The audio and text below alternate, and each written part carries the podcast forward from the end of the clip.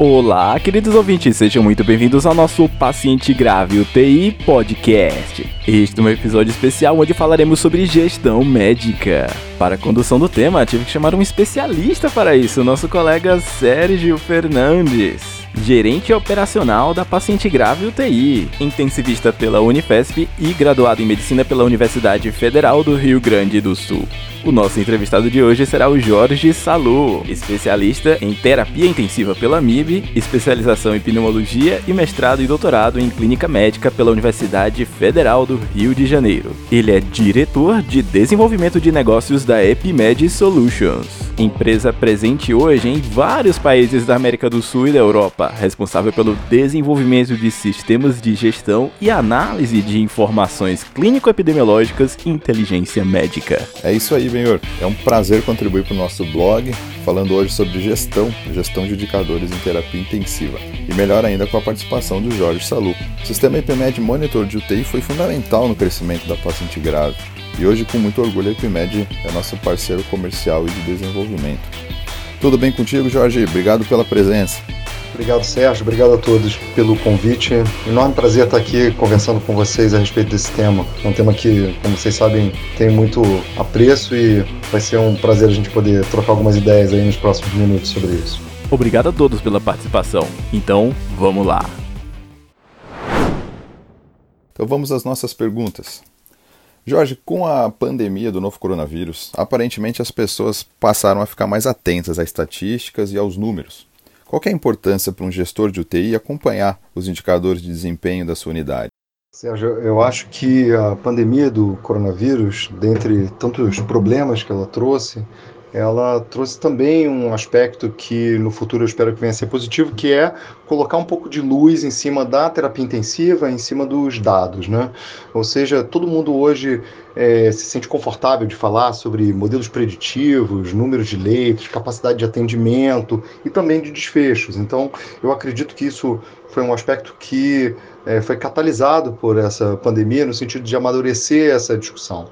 É, existe no entanto, um risco, né, que é, obviamente, o fato de que nós estamos clinicamente sobrecarregados uh, com uh, o número enorme de pacientes graves que chegam às UTIs com Covid, faz com que também por vezes, menos tempo eh, seja possível uh, de ser dedicado a aspectos de gestão né, e de avaliação de desfechos e de indicadores. Eu acredito que, idealmente, um chefe de UTI deveria periodicamente uh, avaliar e rever seus números e seus resultados e tentar entender com isso o perfil de seus pacientes e, sobretudo, achar os indicadores que são passíveis de modificação para melhora dos desfechos e da eficiência da UTI. Isso vale para um momento pré-pandemia, isso vale para um momento nosso da pandemia primeira onda agora e vale seguramente para o pós-pandemia, para as transições no momento em que a gente vai começar a ter a reabertura e a volta à normalidade, entre aspas, das UTIs, mas com uma convivência entre pacientes Covid e não Covid. E além do gestor, você considera importante que a linha de frente também acompanhe e tenha acesso a esses indicadores? Fundamental que o gestor conheça os seus indicadores, conheça o perfil, o case mix dos pacientes da sua UTI os seus resultados. Mas eu acho muito importante que a linha de frente conheça. Né? Os modelos que são conhecidos como audit feedback, que é justamente você auditar um dado e dar feedback para o seu time, para a sua equipe, eles são altamente eficientes e reconhecidos justamente porque eles utilizam os indicadores de qualidade e desempenho como sensibilizadores de quem está na ponta. E isso uh, teria como objetivo aumentar a atenção desses profissionais para aderência a melhores práticas. Então, isso vale não só para que a gente uh, utilize com indicadores como simples, como reinternação e tempo de permanência, né, mudando então a, atenção nos processos de triagem para alta dos pacientes, né, seja para sair mais rápido o paciente que não precisa mais ficar na UTI, mas também sair com todo o cuidado para que ele não retorne para a terapia intensiva, ou seja, tendo esse equilíbrio, mas também principalmente para os indicadores de processo, ou seja, para a adesão às medidas de processo e de qualidade, ou seja, adesão a protocolos, adesão às medidas baseadas em evidência. Eu acredito muito que, uh, e isso baseado em estudos da literatura, que profissionais de saúde uh, que trabalham em terapia intensiva, ao serem uh, expostos aos seus resultados clínicos, eles se sensibilizam e podem aumentar então a adesão a essas melhores práticas. Em relação à coleta de dados e indicadores, quais os principais cuidados para sua interpretação? É, os seus indicadores vão ser tão bons ou tão ruins quanto a qualidade dos dados que são coletados. Então, isso é um ponto muito importante. Então, talvez o primeiro ponto seja entender uh, o quanto a gente consegue coletar bem os dados dentro de uma UTI. E se a gente tiver um processo, um processo que ainda não é maduro, né, ou que a gente não consegue ter muita interoperabilidade, ou seja, integração para busca automatizada dos dados dentro de prontuário eletrônico, então talvez a gente tenha que começar pelo básico, ou seja, vamos restringir o número de dados e indicadores que a gente coleta. Com alguns dados relativamente simples e gastando 5 minutos diários por paciente, a gente consegue já fazer muita diferença. Uh, depois, é, uma vez que a gente consegue ter esses dados, e preferencialmente dados estruturados, e preferencialmente avançando com integração com os sistemas informatizados dos hospitais, aí sim a gente vai modificando e aumentando a gama de informação que a gente vai coletar.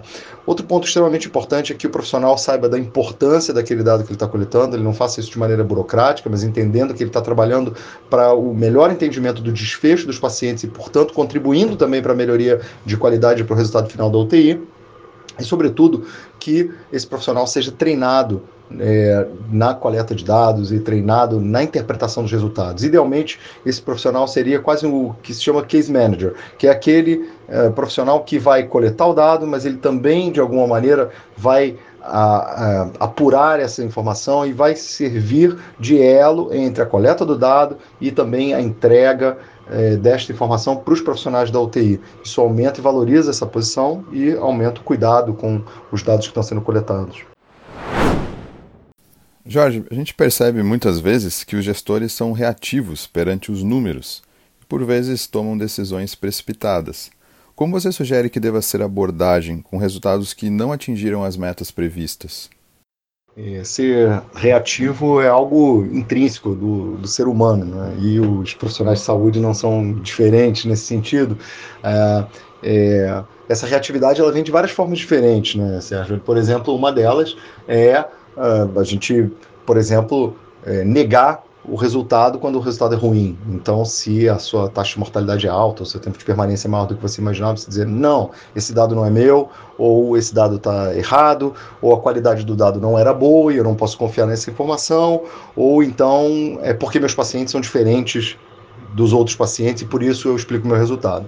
Essa é uma reação é, inicial que é relativamente comum né? O processo de amadurecimento da gestão dos dados ele tem que passar por um aspecto que seja educativo e que não seja punitivo, ou seja, que esses dados sejam utilizados para o melhor entendimento do que efetivamente está acontecendo na UTI e não para apontar o dedo uh, para os profissionais dizendo que eles são responsáveis por aqueles resultados ruins, mas sim para tentar entender o que explica aqueles resultados ruins. Então, o meu tempo de permanência é mais longo porque eventualmente eu tenho pouca vaga fora da terapia intensiva, porque eu não tenho uma cena intensiva, ou porque eu tenho um excesso de infecções adquiridas na UTI. Ao identificar esses pontos de estrutura, organização e processo, a gente consegue também é, identificar muitas vezes uh, fatores que são modificáveis. Então, através da implementação de protocolos, de times de avaliação de alta, de times de resposta rápida no andar, se consegue melhorar o resultado geral de um UTI, só para usar alguns exemplos. Então, acho que a primeira percepção é de que o resultado não deve servir para punir o indivíduo, mas sim para que ele sirva de norte, para que ele consiga identificar o que ele está fora do esperado e quais são os pontos onde ele vai poder se balizar para gerar melhorias de processos e, por fim, melhoria dos seus resultados. O benchmarking, Jorge, também ganhou muita relevância perante a pandemia. Mas por vezes as pessoas acabam comparando coisas distintas e chegam a conclusões não verdadeiras. O que você considera essencial para a realização de um bom benchmarking? E qual também a importância do benchmarking para UTIs?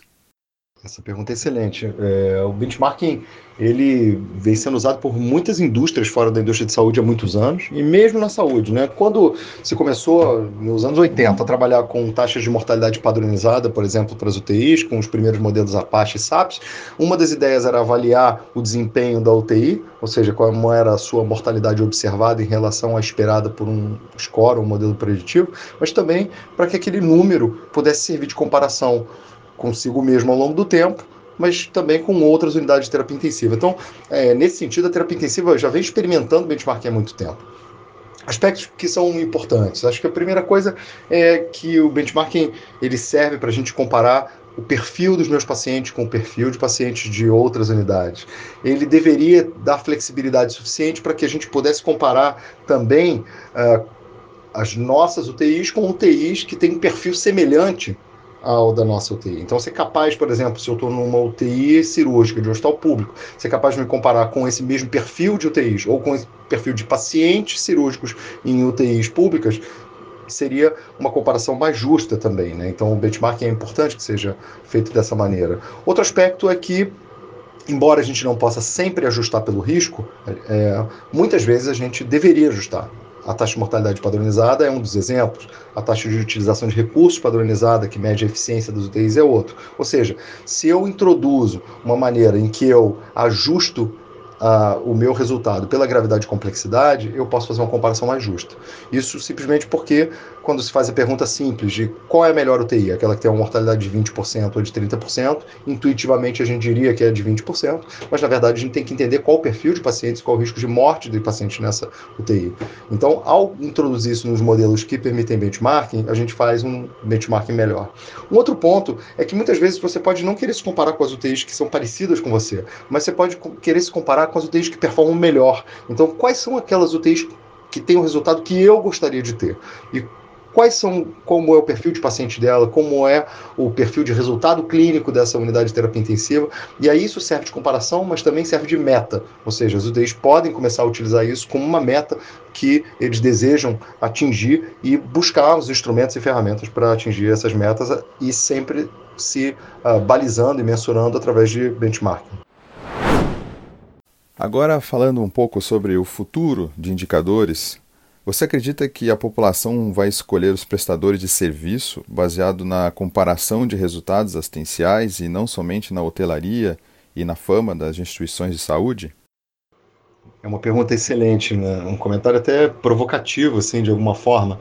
Né? Ou seja, se a gente dar transparência aos resultados clínicos, ele deveria ser um, uh, algo desejável e, e, sendo desejável e possível, se isso deveria guiar as pessoas para escolher uh, os serviços, setores e hospitais onde elas gostariam de ser tratados baseado nos resultados, né, e não simplesmente no marketing, na hotelaria ou em outros aspectos como você mencionou. Uh, alguns países já fazem isso, né? É, existem vários modelos de saúde, vários países onde você é capaz de, por exemplo, uh, buscar é, hospitais na sua região que, que você tem acesso e entender qual o resultado de cirurgia cardíaca em termos de mortalidade, duração de internação, taxas de infecção, etc. E aí você escolhe onde você quer fazer seu procedimento cardiovascular. É, e isso vale para vários outros tipos de perfis e procedimentos clínicos e cirúrgicos é, intra-hospitalares. Eu acho que a gente ainda está um pouco longe disso no Brasil, infelizmente. Mas eu acho que essa cultura é uma cultura que também ela está em, em construção. Né? Eu acredito que as fontes pagadoras têm um papel importante é, nesse aspecto e eu acredito que uh, os profissionais de saúde também. Uh, ou seja, na verdade, é, é necessário que é, cada um dos é, elementos que é, são importantes no modelo de saúde, sejam os prestadores, profissionais de saúde, as fontes pagadoras, eles assumam isso como importante para que isso evolua. Mas definitivamente eu acho que essa deveria ser a maneira correta né, e justa para que se pudesse escolher aonde a gente gostaria de ser tratado, onde um familiar nosso gostaria de ser tratado. E algo que sempre foi um paradigma na área da saúde é a comparação de resultados individuais dos profissionais médicos. Você acredita que essa postura vai mudar por parte da classe médica? Olha, sobre a comparação de resultados individuais de profissionais médicos, eu tenho um pouco de, de dúvida. Primeiro, eu, sinceramente, isso é uma opinião pessoal, evidentemente, eu não acredito muito que isso vai mudar. É, acho que isso é um aspecto cultural muito difícil de ser implementado e de ser modificado. Mas pode ser que eu esteja equivocado.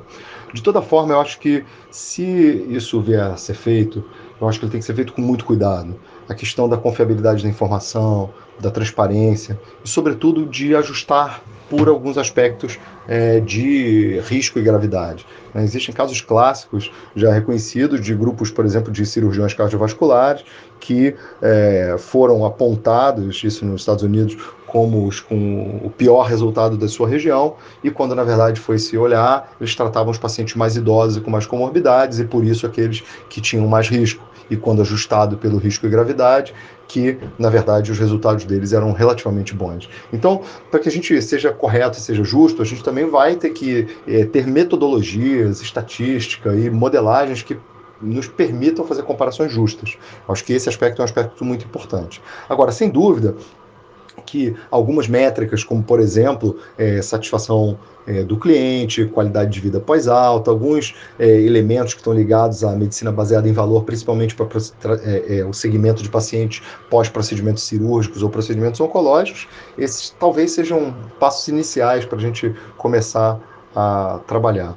No entanto, na terapia intensiva, isso ainda é mais complexo, porque, na verdade, é um trabalho de time. Então, eu acho que a avaliação individual do profissional, ela é um elemento bastante uh, delicado e complicado de se fazer.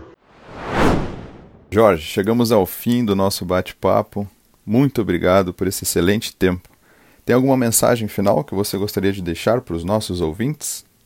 Muitíssimo obrigado pelo convite. É, agradeço muito a, a, conversa, que é um tema fascinante para mim.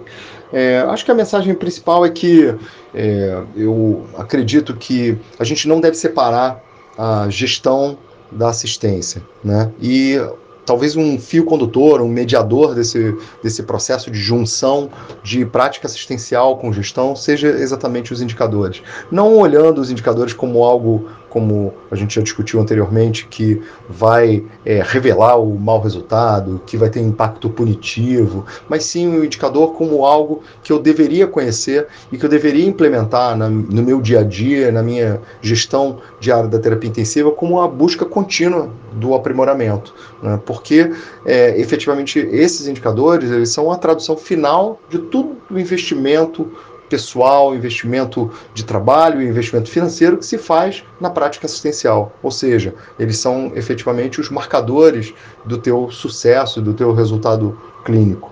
Portanto, assim, eu acho que quando a gente separou a gestão da assistência, a gente criou dois ambientes é, especializados que se falam relativamente pouco, tem tendido a se falar mais, mas, sobretudo, essa cisão é uma cisão artificial. Então, mas como mensagem final, eu acho que seja na formação dos intensivistas novos, seja na discussão e implementação diária nas unidades de terapia intensiva, eu acho que os indicadores de qualidade de desempenho das UTIs e de desfecho dos pacientes, eles deveriam fazer parte da discussão diária, discussão dos rounds, da discussão dos casos dos pacientes, como uma maneira da gente naturalizar e normalizar, trazer isso para a discussão do dia a dia, em busca de UTIs mais eficientes e de melhores resultados para os nossos pacientes e familiares dos pacientes. Obrigado e um abraço a todos.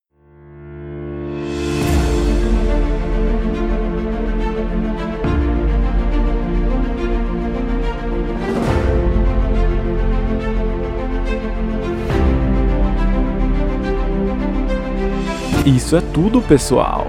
Curtam, compartilhem, espalhem este podcast pelo mundo, pois são vocês que fazem com que esta mídia gratuita continue no ar. Não se esqueçam de curtir, compartilhar e acessar o nosso blog também, blog.pacientegraveUTI.com.br. Acessem o nosso canal no YouTube, basta digitar Paciente Grave UTI na pesquisa do YouTube, inscrever-se no canal, curtir e compartilhar. Gostaríamos de agradecer mais uma vez ao Dr. Jorge Salu por seu tempo e disponibilidade mesmo durante este período ruim. E é assim, com união e informação, que iremos acabar com essa pandemia. E você, que está na linha de frente, terá a chance de dizer comigo para as próximas gerações que eu estive na linha de frente e eu fiz a diferença. Meu nome é Benhur Lincoln, médico intensivista, e até a próxima.